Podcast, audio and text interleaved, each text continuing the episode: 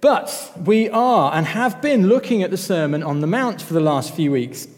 And two, uh, nearly a month and a half now, and two weeks ago, Leslie spoke to us about the fact that as we moved from chapter 5 of Matthew into chapter 6, thank you for the reading today, Katie, that was awesome. Um, we moved, Jesus moved from talking about our relationships with one another to talking about our relationship with God. And last week in our all age service, we looked at the prayer that Jesus gave us to base our relationship with Him on, to speak to Him, to engage with Him through. And today, we're looking at these two passages which could seem very unrelated. One about fasting. Yes, I'm going to try and call it fasting all morning so that all of you southern people can go like this every single time. Um, and one about uh, treasures and where we put them.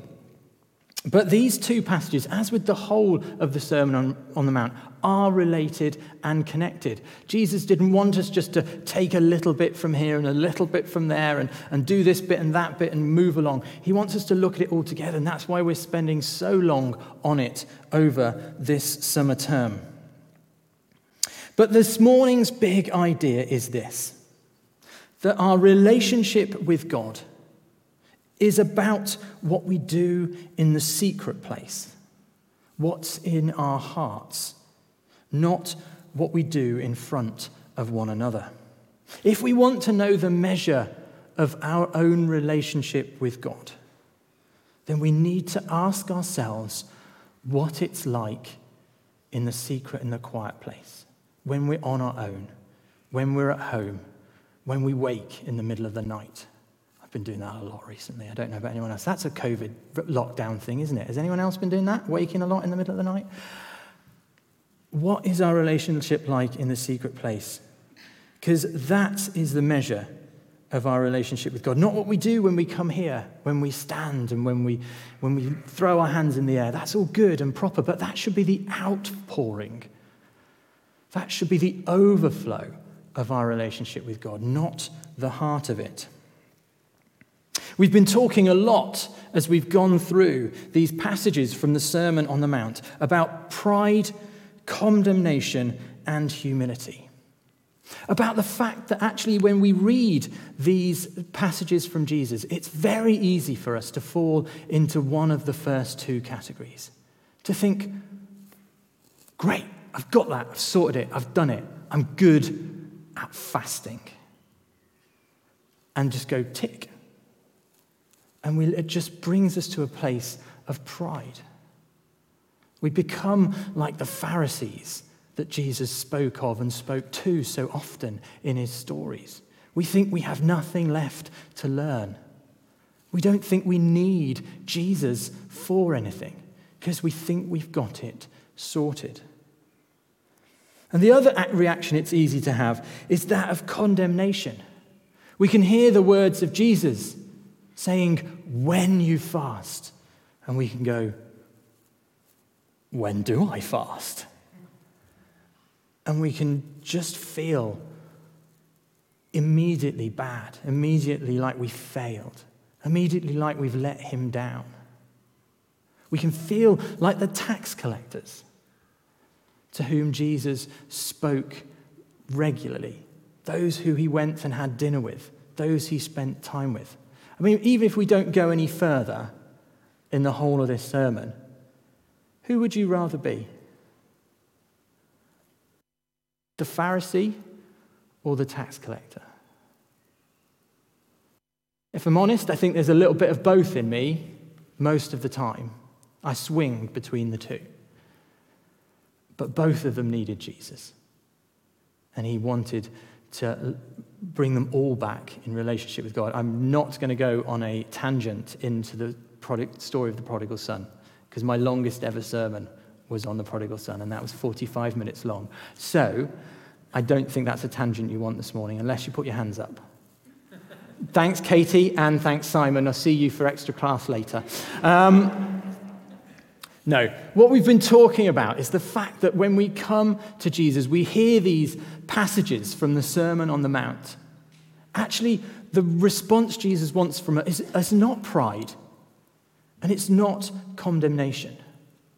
What he wants is he wants humility. He wants us to come before him and say, Yes, Lord, I don't have this all sorted. I'm not perfect. I don't get it right every single time. But I need, I need you. I know you can change me. I know you can help me. I know you can restore me. I know you died for the fact that I'm going to keep getting it wrong and that you love me all the same. And that's what it means to read these things with humility. Because, but the problem is, actually, it's quite easy, isn't it? If, if, I came, if I came here this morning and said, Right, church, you must do this, and then you'll be a good Christian, then you can say, oh, Great, I, I tick, I am a good Christian, I will go to worship on a Wednesday night. Or you can go, Oh no, cross, bad Christian, coffee in the garden. Isn't it interesting that coffee in the garden filled up before worship in the garden? I'm just going to leave that with you. No judgment, no judgment. But it would be easy, wouldn't it, if it was just we could choose yes or no. Actually, the harder route is the middle path. The harder route is the humility. The harder route is thinking if, I, if I'm doing all right in that, is it because my motives are for God? Or are they to impress other people? If I'm not doing so well in that area of my life, is, is, is it again? Because I lack the motivation from, for God, or I'm just trying to impress other people by not doing it? So, what are our motives? Let's have a look and you knew I'd get there in the end to the passage that Katie actually read. Um, let's have a look at fasting and, uh, and, and wealth for a moment. I don't know if you fast. I mean, which can mean one of two things. I thought about this before we went. Either you, and, and again, it falls into the two things, doesn't it? Either you're doing really well and you're taking all of Jesus' advice. You're putting oil on your head, Paul, when you fast, and you're, you're shaving your beard when you fast, Christy. Um,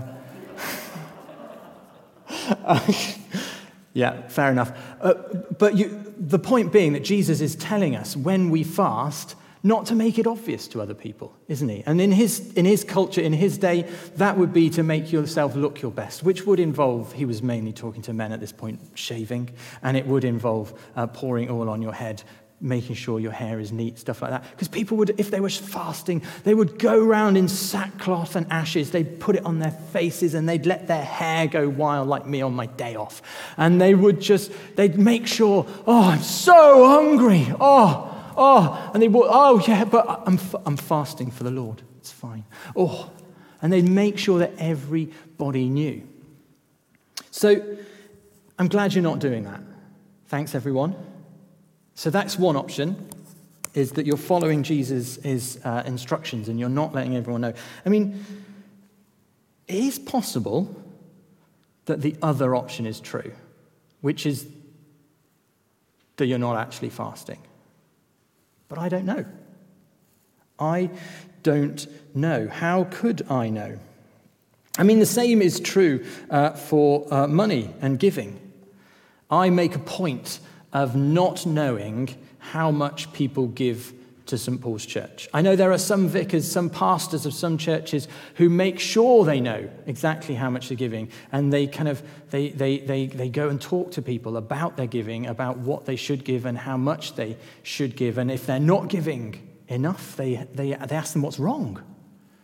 Because giving is a, is, is a blessing to you. But I make a point of not knowing who is, give, who is giving to St. Paul's. If you're here as a guest this morning, sorry, if you're watching online as a guest, we don't expect guests to give to St. Paul's, but we do expect those people who call St. Paul's their church to give to the running and the mission and the ministry of St. Paul's. It's an important part of what it means to be a Christian. There's a, there's a saying about the fact that the Lord sanctifies our wallets last. And by that, he means that when we first become Christians, we can love to come to church and go to coffee. Did I mention it was full? Um, and then we love to come to church and to sing and to wave our hands in the air. Still space is available on Wednesday night for worship in the garden. Um, and then we join a home group and we read the Bible and we want, maybe want to go out and help people, to look after people, to love other people. But often the last thing that we do as we, when we become a Christian is we, we read those tough passages where it says, And you shall give unto the Lord 10% of all that he has given to you. And we go, oh, it's a good job those passages are just for the Old Testament, isn't it?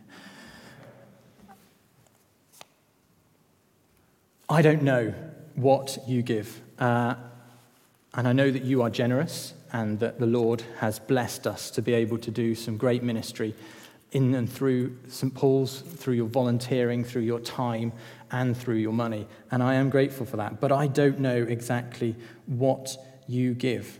I don't know what your motives are. So, in the end, when I stand here and we look at these passages about fasting and about giving, I'm not here to congratulate you. I don't know how you're doing. I'm not here to tell you off because I don't know how you're doing. I'm here to encourage us all this morning to think about what God is putting on our hearts, what our lives are like in the secret place in the quiet place. And again, I don't know what that is, and I don't wish to, for you to go away thinking, I had an hour's quiet time every weekday last week, so therefore Adam said, I'm good, tick, excellent, or go away going, oh, I haven't had a quiet time all through lockdown because it's been so mad, it's been so busy, it's been so hard. I feel so condemned because that's not what we're here for. Because what I want us to think about is I want us to think about Jesus. Because I think it's when we think about Jesus that our motives are changed. So rather than thinking about the things that we do and then what our motives are and what causes our motives, I want us to go back and to start by thinking about Jesus. Because we can look to Jesus Jesus, who came, it says in, in, in Philippians that he came from his throne in glory. He gave up all that he had to come down because he loves us, because he wanted to be with us, because he wanted to have a relationship with us. He wanted to teach us these things we're reading about in the Sermon on the Mount. Jesus is so generous. He had everything. All of creation was his. The worship of heaven was his. And he gave it up to become a baby, born and put in a, in, in a, in a manger. Because he loves you and he loves me.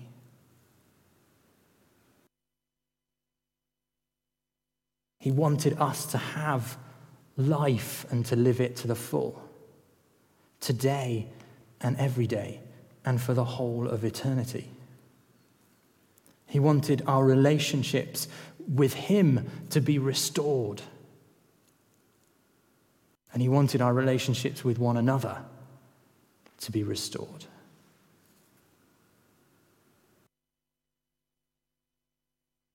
When we think about fasting and giving something up for a couple of hours or a couple of days or a couple of weeks. Our motives should bring us to look at Jesus, who gave up everything. And he encourages us why don't you give up, something that distracts you from me for a little while, to come away with me, to spend time with me, to be reminded of how much I love you. And then we think about Jesus on the cross, dying to defeat sin and death and rising again to new life. So that we could know that there is absolutely nothing we could ever do, no amount of time we could spend, no amount of money we could give no level, levels of behavior we could ever attain that will make God love us any more. Or love us any less. Because he's already given everything, he's given his life because of his great love for us.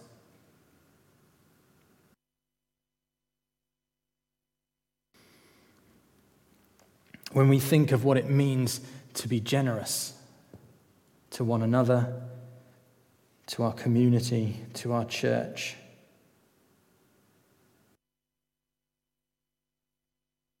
We don't think about what it could gain us because we already have everything that we need. Because He paid that price.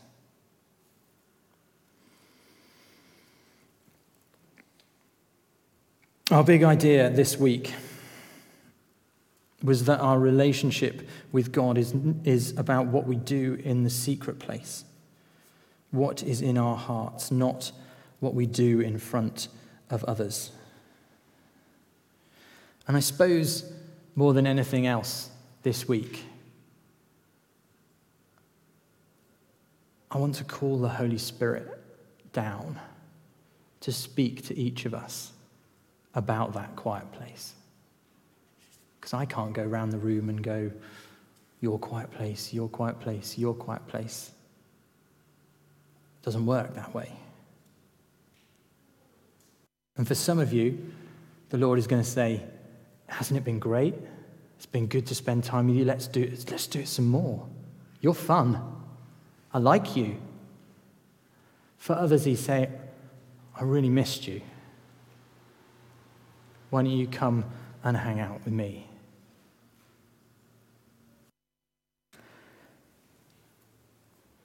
I want to encourage you. Um, we do Bible passive Bible studies together on the YouVersion app. The details available on our weekly email. If you're not signed up for the weekly email, you can do that by contacting myself or the office. It's got all the information you need about um, signing up for worship in the garden. You can't sign up for coffee; it's already full. Um, but there's also information there about, uh, about, the, about the, the Bible plan for this week. And this week we're going to be looking at what it means to be generous together, thinking about living generous lives, not just with our money, but with our words and with our time and with our attitudes as well. So I'd encourage you to sign up for that. It starts tomorrow.